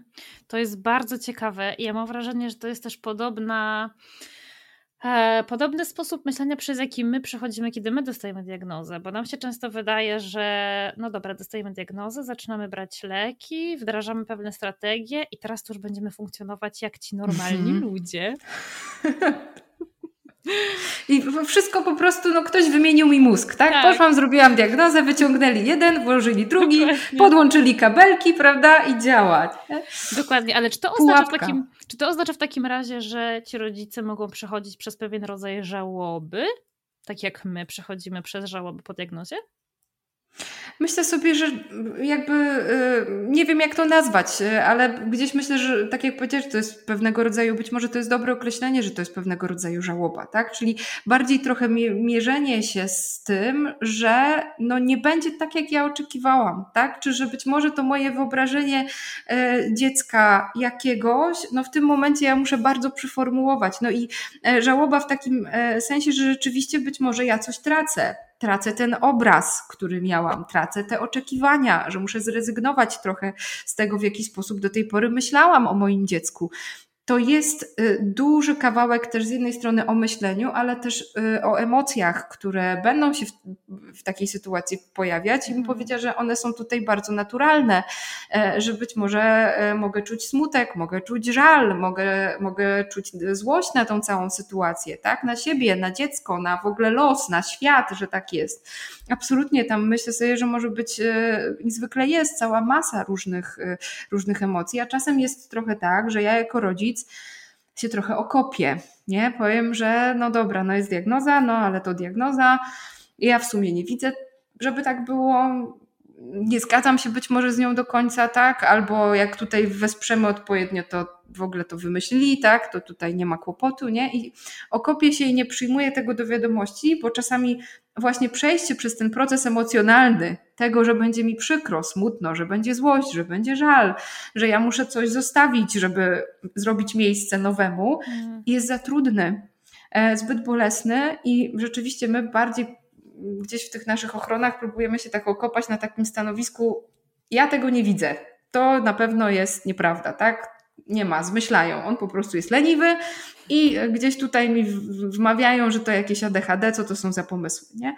Czyli, że czasami ten proces akceptacji to jest naprawdę długa droga, e, bo, bo żeby on w ogóle mógł się za, zadziać, no to ja muszę e, gdzieś wyjść z takiego punktu widzenia, że no rzeczywiście ta diagnoza jest realna. I ona dotyczy mojego dziecka, mo, mojego, o którym miałam jakieś wyobrażenie, i wiąże się z tym, że ja będę musiała zmienić sposób myślenia, i o sobie w kontekście, bo zaczynam być mamą dziecka z ADHD, to jest tak. też bardzo o macierzyństwie, o moim, o tym, co ja o sobie myślę jako o mamie, jako, co, co myślę o sobie jako o tacie, tak? Bo, y, bo to przeformułowuje jakby w ogóle cały system, nie? Nas jako rodzinę, rodzina dziecka z ADHD, to jest jakby masa powiązań, które gdzieś tam się będą działy. Mm. I ja bym powiedziała, że to naprawdę nie jest prosty, prosty etap, więc też bardzo zachęcam, żeby nie bać się i korzystać z pomocy specjalistów, jeśli ja będę czuła, że, że, no, że to za dużo, że już po prostu no, nie daję rady sama z własną głową i że gdzieś e, może się okazać, że za chwilę no, dorzucę temu mojemu dziecku jeszcze ciężaru, bo, bo, bo ja gdzieś nie, nie dam rady sobie tego poukładać. Mhm.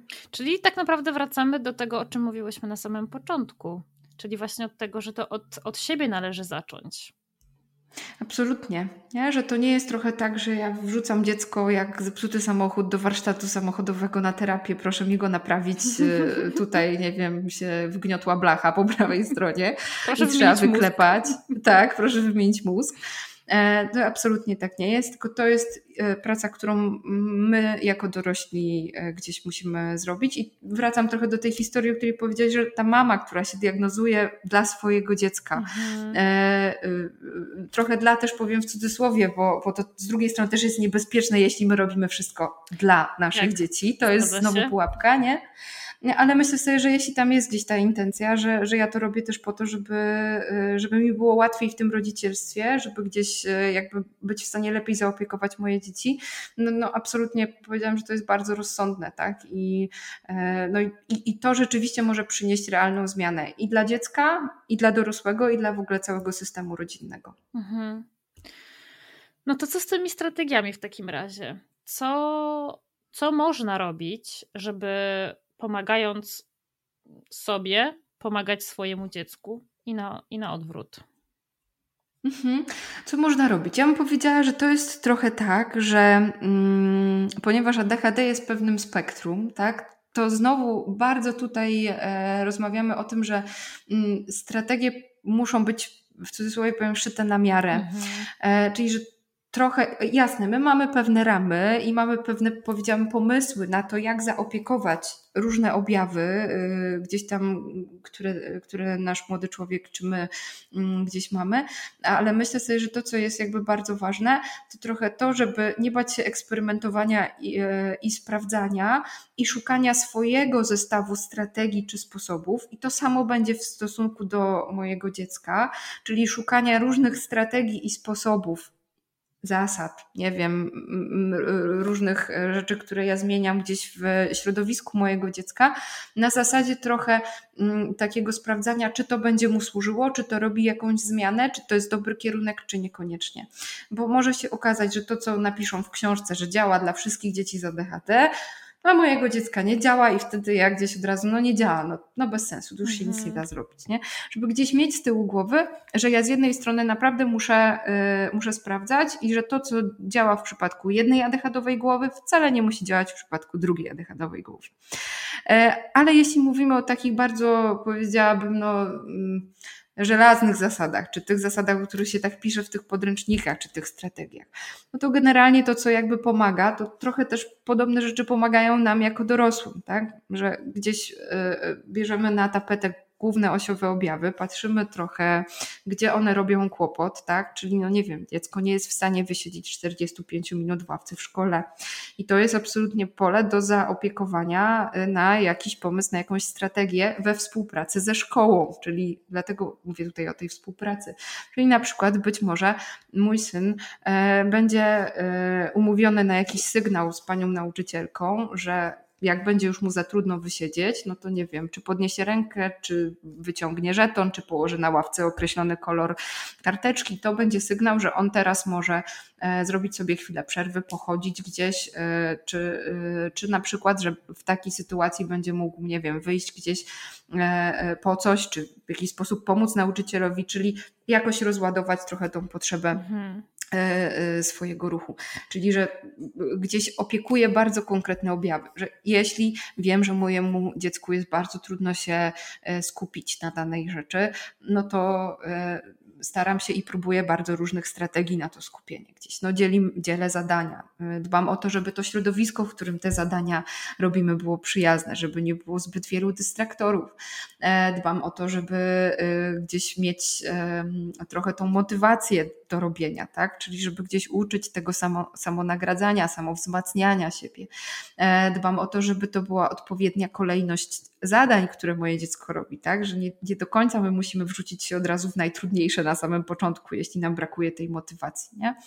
Uczę planowania, czyli de facto na początku pokazuję w ogóle, jak to zrobić, dostarczam różnych strategii na to planowanie. No i próbuję, jakie planowanie będzie dla mojego dziecka dobre, tak? Czy to będzie karteczka z listą, z checklistą, którą ja sobie poodhaczam, co tam po kolei zrobiliśmy, tak? Czy to będzie, e, nie wiem, jakaś forma e, obrazkowa, to jest znowu wszystko absolutnie do wypróbowania i myślę sobie, że pomysłów na te strategie y, no, w różnych y, źródłach my możemy znaleźć całą masę.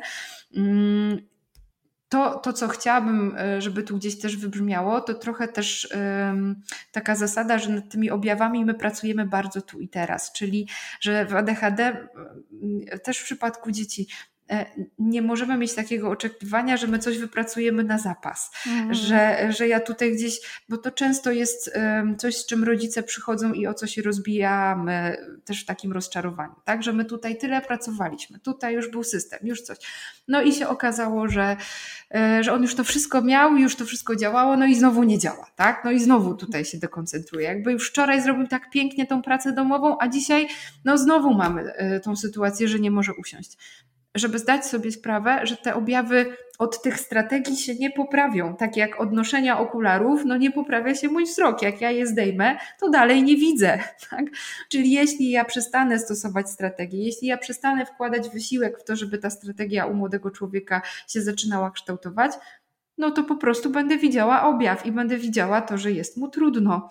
E, więc to jest też coś, co my jako rodzice myślę, że warto, żeby sobie dosyć dobrze w głowie ustawić, że, e, że uczenie strategii e, z jednej strony mm, zmiana mojego zachowania, którą ja wprowadzam, to, że e, pokazuję różne strategie mojemu dziecku, że gdzieś wspólnie ćwiczymy te strategie, że e, dbamy o to, żeby one trochę, żeby dziecko potem jakby umiało samo nimi zarządzać, żeby miało swoją skrzyneczkę z narzędziami, że to jest trochę coś, co nie redukuje nam tych objawów i że to jest trochę coś, co my za każdym razem trochę od nowa musimy wyciągnąć, tak? Jakby od nowa trzeba otworzyć tą skrzyneczkę, od nowa trzeba zrobić listę, od nowa trzeba usiąść, sprawdzić, czy wszystko spakowałam do plecaka, tak? Od nowa trzeba e, zadbać o to, że w trakcie e, gdzieś tam trudnego zadania muszę robić e, przerwę, czy muszę się gdzieś tam przebiec i tak dalej, i tak dalej, nie? Więc myślę, że to jest gdzieś trochę ważne, żeby pamiętać, że to nie jest tak na wieczność, tylko że rzeczywiście y, to jest bardzo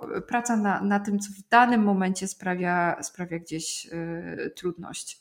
I to jest, ja myślę, jeden z tych trudniejszych kawałków. Najpierw ta akceptacja, a później właśnie znowu zaakceptowanie tego, że, że działamy tylko tu i teraz i nie możemy nic zrobić na zapas. I to jest znowu.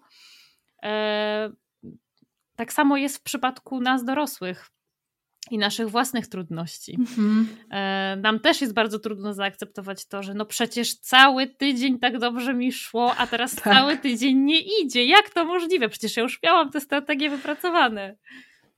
Przecież to wszystko już działało, tak, prawda? Tak. Nie?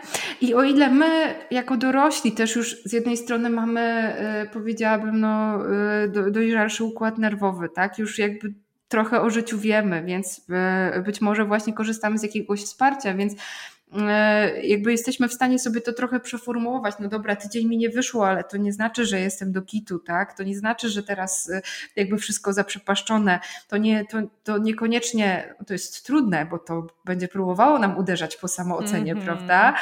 Ale gdzieś staramy się uczyć, żeby tak nie było to o tyle w przypadku dzieci to jest jeszcze bardzo często jakby mocno gdzieś wpływające na to, co one uczą się o sobie myśleć, tak? Mhm.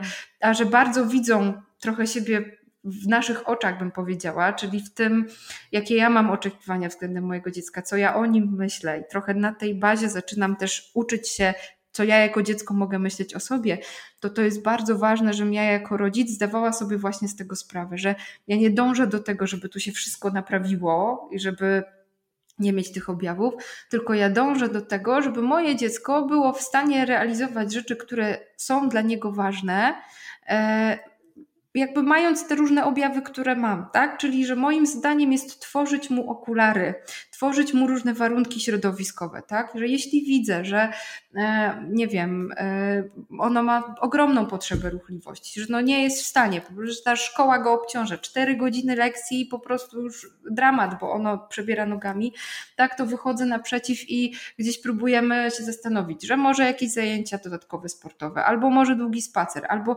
i dbam jako rodzic o to, żeby w, w, w punkcie dnia, czy żeby to środowisko, w którym moje dziecko funkcjonuje, zaopiekowało jego potrzeby, bez nadziei na to, że to nagle się zmieni i on tego nie będzie miał. Będzie to miał, tak? To bardziej chodzi o to, żeby był w stanie jakby sobą zarządzać, bo my dążymy do tego, e, żeby z czasem dziecko samo znało różne te strategie e, i umiało je stosować, plus dążymy do tego, żeby środowisko wiedziało, chociażby szkolne, tak, że jeśli e, moje dziecko ma trudność z koncentracją uwagi, to być może musi pisać sprawdzian w kilku częściach, tak? Albo być może warto byłoby mm, po prostu po lekcji, żeby zostało i odpowiedziało ustnie nauczycielowi, tak? Albo warto mojemu dziecku po skończonym sprawdzianie, przypomnieć, sprawdź, czy wszystkie zadania zostały wypełnione. I jeśli się okazało, że nie, to dać mu tą możliwość, żeby on mhm. sobie dopisał to, czego zapomniał, tak? To być może warto rozdzielić ten sprawdzian na części, że na każdej kartce ja mam jedno zadanie, a nie całą listę, w, którym, w której trudno mi się obracać. Że być może warto jest, żeby w ogóle te zadania nie miały takich ciągnących elementów, tak? 15 podpunktów, które z siebie wynikają. Mhm. E, I jak ja nie zrobię jakiegoś na początku, to potem wszystko już, e, prawda, się, się, mm, się wali. Tylko żeby sprawdzać jego wiedzę w taki sposób, że nawet jeśli jedno zadanie, bo ja się zdekoncentrowałem, gdzieś mi to uciekło, nie poszło, to ja mam szansę e, gdzieś nadrobić to w kolejnych zadaniach. Czyli to są wszystko takie e, jakby różnego rodzaju, czasami niewielkie, a czasami całkiem znaczące e, zmiany, znaczące myślę sobie z perspektywy dziecka, które mogą e, sprawić, że e, dziecko zacznie pokazywać swój prawdziwy potencjał, bo trochę to, co jest takim zagrożeniem związanym z objawami ADHD, i to jest też bardzo częste, że te dzieci mają bardzo często bardzo wysoki intelekt, tak? Albo mają ogromne możliwości takie tak. poznawcze, tak jak my to badamy. No a w szkole kompletnie tego nie widać, tak? Albo odrabianie lekcji to jest nieustanna walka i jest w ogóle dramat, tak? Gdzie my widzimy, że, że potencjał jest bardzo duży. Mhm. I, trochę, y, i, I to jest trochę sytuacja, która tym bardziej nas będzie kierowała do tego, że dostosuj środowisko, wprowadź różne zmiany w środowisku, plus różne strategie, żeby ono było w stanie pokazać ci, że wie i że umie. Bo wie i umie, my to widzimy, bo ma potencjał, nie? Tylko ta forma kompletnie, e, kompletnie nie jest spójna z jego systemem nerwowym. To jest, to jest trochę tak, że moja głowa funkcjonuje w jakiś sposób, jest wrzucona w warunki szkolne często, czy domowe takie powiedziałabym, tak jak my to gdzieś w głowie sobie widzimy, które no zupełnie nie pozwalają e, pokazać tego e, potencjału i tego, co dziecko naprawdę umie. Bardzo się cieszę, że o tym mówisz, ale ja też myślę sobie, że jednocześnie to jest kawał ciężkiej, rodzicielskiej pracy. I, Absolutnie. I, I myślę sobie, że to jest podwójnie trudne dla rodziców, którzy sami mają ADHD i sami muszą się tym swoim ADHD jednocześnie opie opiekować. I tutaj pewnie jest mhm. potencjał na dużo trudnych emocji, zarówno ze strony rodzica, jak i dziecka. Absolutnie. To jest w ogóle ciężki kawałek chleba. Jeśli ja jako rodzic mam ADHD, tym bardziej jeśli ono jest niezaopiekowane, mhm. czyli jeśli ja nie, nie zdaję sobie sprawy, albo gdzieś mam, mm, nie mam wykształconych strategii, albo być może te objawy są jakoś y, y, trochę powiedziałabym zakleszczające się z objawami dziecka, mhm. tak, gdzieś jakoś na siebie wpływające. Y, już nawet jeśli powiedzmy mam mózg neurotypowy, tak? Działam w tym świecie e, i, i, i gdzieś jestem w stanie myśleć o tych różnych strategiach, e, to jeśli moje dziecko ma diagnozę ADHD, to już jest wyzwanie. I znowu w dwie strony, bo czasami taki układ robi inne wyzwanie. Ja nie rozumiem objawów mojego dziecka. Ja nie wiem, jak mm. ono tak może mieć, tak? Jak E, przecież siadasz i robisz matmę, tak? No zrobiłeś przed chwilą, siedziałeś dwie godziny, grałeś Minecrafta, tak? To jest, że teraz 10 minut nad matmą nie posiedzisz, nie? Jest jakby czasami z perspektywy mózgu neurotypowego to jest bardzo trudne do zrozumienia i z perspektywy takiego rodzica to jest naprawdę w tą stronę ogromne wyzwanie. Ale wyzwanie będzie, tak jak powiedziałaś, też w drugą stronę. Jeśli ja sama mam swoje objawy, e, nawet jeśli dajmy na to, szczęśliwie są zaopiekowane, tak? I nawet jeśli ja rozumiem te objawy mojego dziecka, no to absolutnie może być tak, że będę miała momenty, że to, co gdzieś się dzieje między nami, to mnie zapala w ogóle w pół sekundy. Ja mam ochotę tutaj wrzeszczeć i rzucać, tak? Bo mam, e, czy, czy podjąć jakieś impulsywne działanie. E, I w drugą stronę moje dziecko tak samo, prawda? Bo no to też będzie jego objaw, tak? Że ono jest w stanie się zapalić, e, e, gdzieś wybuchnąć e, złością i my jesteśmy wtedy bardzo oboje w nakręcaniu się w tych emocjach, nie? Więc to jest ogromne wyzwanie i myślę sobie, że to jest też coś, co wymaga przepracowania znowu w głowie naszych, nas jako rodziców. Mhm. Przepracowanie mianowicie tego, że mm, jeśli ja mam dziecko z tak działającym układem nerwowym, to to będzie prawdopodobnie wyzwanie i dla niego, i dla mnie. E, czyli e, taki sposób myślenia otwiera nam tą furtkę do, do tego, żeby być łagodnym dla siebie. Łagodnym w takim sensie, że e, prędzej siebie poklepać po plecach, powiedzieć: Słuchaj, no naprawdę to jest trudne. Trudno jest zaopiekować tego młodego człowieka z ADHD, tak? Trudno jest zaopiekować siebie z ADHD, albo trudno jest zaopiekować siebie, jak mój mózg działa inaczej, e, niż gdzieś po sobie jeszcze bardziej cisnąć, że no znowu nie dopilnowałaś, no jak to jest, że inne mamy to dają radę, ty nie dajesz rady i tak dalej, i tak dalej, nie? Czyli to gdzieś jest znowu do przepracowania w mojej głowie, żebym ja była bardziej po stronie tego, że to naprawdę jest wyzwanie i że to nie jest prosta droga, że to jest droga, która często będzie mnie być może dużo kosztowała i emocjonalnie, i na poziomie głowy, i w wielu momentach ja będę bardzo zmęczona ale to nie jest powód, żebym gdzieś siebie krytykowała, czy, czy, jeszcze bardziej od siebie wymagała, tylko bardziej właśnie, żebym była taka współczująca dla siebie na tej drodze. E, I myślę, że strasznie ważna rzecz, o której czasami się zapomina, żebym ja szukała wsparcia w swoim otoczeniu że y, to nie jest moment na bycie Zosią Samosią, to nie jest najlepsza często droga, tak, że ja tutaj zaopiekuję najlepiej sama i wdrożę i terapię, i te strategie, i wszystko, e, a nawet już nie myślę o strategiach, ale zwyczajny weekend, że w ogóle tutaj 100% czasu i super, wszystko będzie edukacyjne i rozwojowe i w ogóle, tylko żeby czasem gdzieś szukać, czy jak gdzieś w otoczeniu nie mam, nie wiem, babci, cioci, koleżanki, kogoś, kto przyjdzie, kto pomoże, z kim ja mogę porozmawiać, żeby, e, czy specjalisty, z którym mogę porozmawiać, czy gdzieś kogoś, kto jest w stanie mnie odciążyć w opiece i w tym rodzicielstwie, e, da mi trochę oddechu, da mi przestrzeń e, żeby zadbać o siebie i o swoje zasoby. Bo to jest też często nasza pułapka, że my jesteśmy w tym myśleniu takim, że no zrobię to sama, tak? Albo że no mhm. inni dają radę, to ja też dam radę. No, no jak to tak, nie? Że no każdy tutaj daje, trochę zapominamy, że, że to rzeczywiście jest wyzwanie i nie jest wyzwaniem z niczyjej winy. To nie jest tak, że ja mam popsute dziecko, tak? Czy że coś takiego w ogóle jak mi się to przydarzyło, tylko że rzeczywiście no, tak to się wydarzyło, że ten świat został skonstruowany przez większość neurotypową, tak?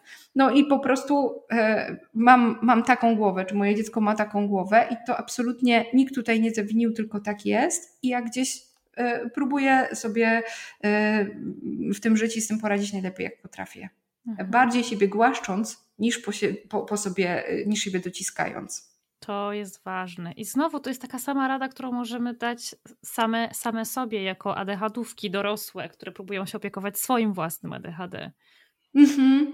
Absolutnie. Tu jest dużo takich, powiedziałabym, punktów e, stycznych, no bo my gdzieś chcemy te dzieci, e, nasze dzieci uczyć z jednej strony tych strategii, ale też myślę właśnie tego, że jeśli mi się zdarzą różne trudne momenty, czy jeśli w życiu zdarzają się wyzwania, a z wyzwaniami zwykle zdarzają się porażki, to że lepiej mieć w swojej głowie dobrego trenera, który powie: Słuchaj, no pamiętasz, tu i tu wyszło, tak? Tu miałaś fajny tydzień, tu.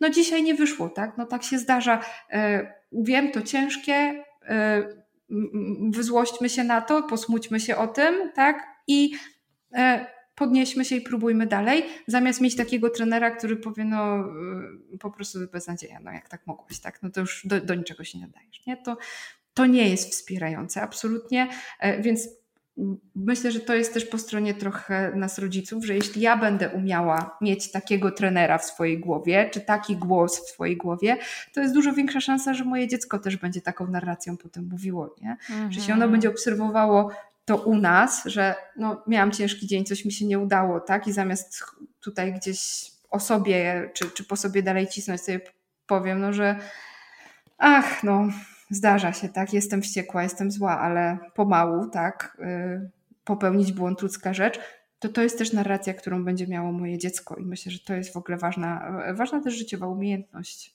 O, zdecydowanie. Zdecydowanie. E, tak patrzę na zegarek i mm. zdaję sobie sprawę z tego, że musimy... Zagadałam cię na maksa. Nie, ja, ja, ja o twój czas się martwię, nie o swój, um, bo ja mogłabym, wiesz, wyjąć z kieszeni kolejną listę pytań i jechać dalej. Ale w takim razie, jako że należy zawijać powoli do brzegu, chciałabym ci zadać jedno bardzo trudne pytanie na koniec. Okej, okay, dobra, to ja już się boję, ale zobaczymy, czy podołam. Ono jest trudne dlatego, że takie pytania z natury są zazwyczaj nieoczywiste. Uwaga. Mm -hmm. Gdybyś, gdybyś miała dać rodzicom dzieci z ADHD jedną radę, taką jedną radę, którą każdy taki rodzic wziąłby sobie głęboko do serca i zapamiętałby ją na zawsze, to co byś tym rodzicom powiedziała? Trudne pytanie. Trudne, ale jak słyszę, zaczęłam słyszeć tą jedną radę od ciebie, e, to pojawiło mi się, jakby od razu mi się pojawiło w głowie, ale zanim ją powiem, to gdzieś e, trochę powiem jeszcze gdzieś to, co być może trochę wybrzmiało w mojej wypowiedzi, bo gdzieś mówiłam o różnych takich strategiach i być może jeśli ktoś jest bardziej czujny czy bardziej obeznany, to, to będzie czuł w tym taki kawałek, że no, e, ten kawałek taki behawioralny, czy zaopiekowania środowiska, czy coś, co zmierza do takich, no zresztą jestem terapeutką poznawczo-behawioralną, tak? Ten behawioryzm ma często bardzo negatywne konotacje e, gdzieś i e, myślę sobie, że absolutnie ma konotacje takie dlatego, że my myślimy o tym behawioryzmie takim naprawdę bardzo starym, a nie tym, o którym myślimy dzisiaj. E, mówię to trochę o tym, bo mi, terapeutce poznawczo-behawioralnej, trochę chcąc odczarować ten kawałek mm -hmm. behawioralny, to, co przyszło jako rada, dosłownie w pierwszej chwili, to jest buduj relacje inwestuj w relacje ze swoim dzieckiem. To nie jest żadna strategia, to nie jest żadne, nie wiem, rób diagnozę, e, bierz leki, e, nie wiem, dbaj o siebie, chociaż to wszystko absolutnie też jest ważne. Ale to, co mi gdzieś jest bliskie bardzo mojemu sercu, będąc terapeutką poznawczo-behawioralną i co my zawsze, myśląc o behawiorze, myśląc o tym kawałku pracy, wbrew temu, co często się myśli, E, o tym takim tropie behawioralnym, bo to był taki stary trop behawioralny, powiedziałabym, taki, mhm. który gdzieś tam e, teraz jest mocno krytykowany, e, to absolutnie bardzo myśli się o relacji, więc ja gdzieś to chyba chciałabym, żeby tu wybrzmiało i to Wam chciałam wrzucić do, do serducha gdzieś głęboko, zapisać na lodówce, przypomnieniu w telefonie, buduj relacje, inwestuj w relacje w ze swoim dzieckiem, bo na tej dzięki tej relacji naprawdę dużo, dużo można wypracować i jakby posiadanie tej relacji to jest naprawdę coś, co e, ogromnie dużo zmienia. Że ja mogę nie mieć e, technik, mogę nie mieć strategii, mogę jeszcze nad tym wszystkim pracować, może się okazywać, że naprawdę wszystko nie działa i jest dramat, ale jeśli mam dobrą relację ze swoim dzieckiem, jeśli dbam o tą relację, to naprawdę mam bardzo dużo drzwi otwartych. Że bardzo wiele kłopotów dzieje się wtedy, kiedy ja tej relacji nie mam, albo kiedy ta, ta, ta, ta relacja y, jakby została jakoś nadwyrężona, albo nigdy nie została zbudowana. Y, to, co niszczy tą relację, to jest chociażby to, o czym rozmawiałyśmy, o tych oczekiwaniach, że jeśli ja mam jakieś oczekiwanie i nie pogodzę się z tym, że to oczekiwanie, jakie to moje dziecko ma być, muszę przeformułować, to to jest coś, co nas oddala, to jest coś, co nie buduje tej relacji. Więc ja myślę sobie, że to jest taka klamra, która w ogóle spina te wszystkie rzeczy, o których my dzisiaj powiedziałyśmy, mhm. że jeśli ja będę budować relacje z moim dzieckiem, będę stawiać to na pierwszym miejscu, to ja będę w stanie wyłapać różne objawy, to ja będę widziała, co z tym dzieckiem się dzieje, to ja będę w stanie e, gdzieś też zadbać o to, żeby ono było zaopiekowane, to ja będę w stanie też myśleć o tym, że opiekujmy środowisko, dbajmy o dobre miejsce, a nie o to, żeby to dziecko się naprawiło, tak? Bo to znowu jest coś, co oddala od relacji. E, bo, bo jeśli mam relację, to ja będę słuchać, będę e, gdzieś wiedziała, co z moim dzieckiem się dzieje, co się w nim dzieje i czego ono potrzebuje. E, więc to jest absolutnie takie memento, z którym gdzieś chciałam, chciałam zakończyć, z którym chciałam Was zostawić i w ogóle gdzieś myślę rodziców zostawić. To są piękne słowa. Powiem ci, że e, jak tak o tym mówiłaś, to, to, to, pierwsze, co mi przyszło do głowy, to właśnie to, że dzięki, dzięki zbudowaniu relacji możemy poznać prawdziwe potrzeby naszego dziecka i wtedy na nie odpowiadać. Absolutnie. I to jest jakby tak proste, a tak trudne, tak. powiedziała, nie? Bo to jest tak łatwo powiedzieć, buduj relacje, to będziesz widziała te potrzeby i potem można te potrzeby zaspokoić. No nic prostszego. Wiemy wszyscy, że czy to w przypadku nas dorosłych względem dzieci, czy to w, w, przypadku w ogóle nas dorosłych względem w ogóle samych siebie, bo dokładnie to samo można powiedzieć, tak, buduj w swoim życiu relacje i z mhm. samym sobą, i z innymi, to jest absolutnie też dla dorosłych, będziesz wtedy w stanie rozpoznać potrzeby, jasne. Brzmi prosto, ale jest to kawał pracy, tak. ale ja bym powiedziała, że niesamowicie ważnej pracy, która potem będzie procentować i nam dorosłym, i temu młodemu człowiekowi, więc to jest absolutnie wysiłek, który jest warty, warty włożenia. Super. E, w takim razie zostawiamy wszystkie osoby, tego, które tego słuchają, czy są rodzicami, czy nie. Relacje. Relacje to rzecz najważniejsza.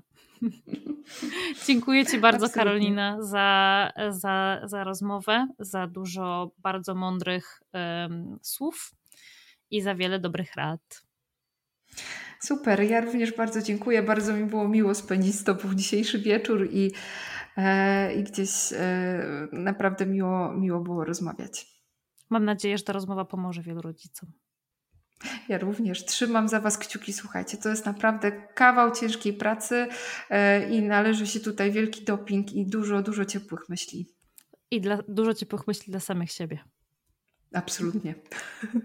Dziękuję Ci bardzo. Dzięki.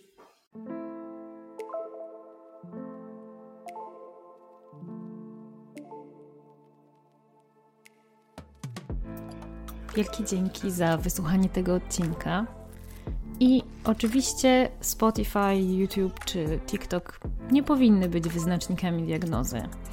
Ale jeśli to, o czym tutaj rozmawiałyśmy, brzmi dla ciebie podejrzanie znajomo, to mam nadzieję, że zaopiekujesz się sobą i wykonasz pierwszy krok w kierunku pójścia po pomoc, bo każda z nas na to zasługuje. Do usłyszenia w kolejnym odcinku.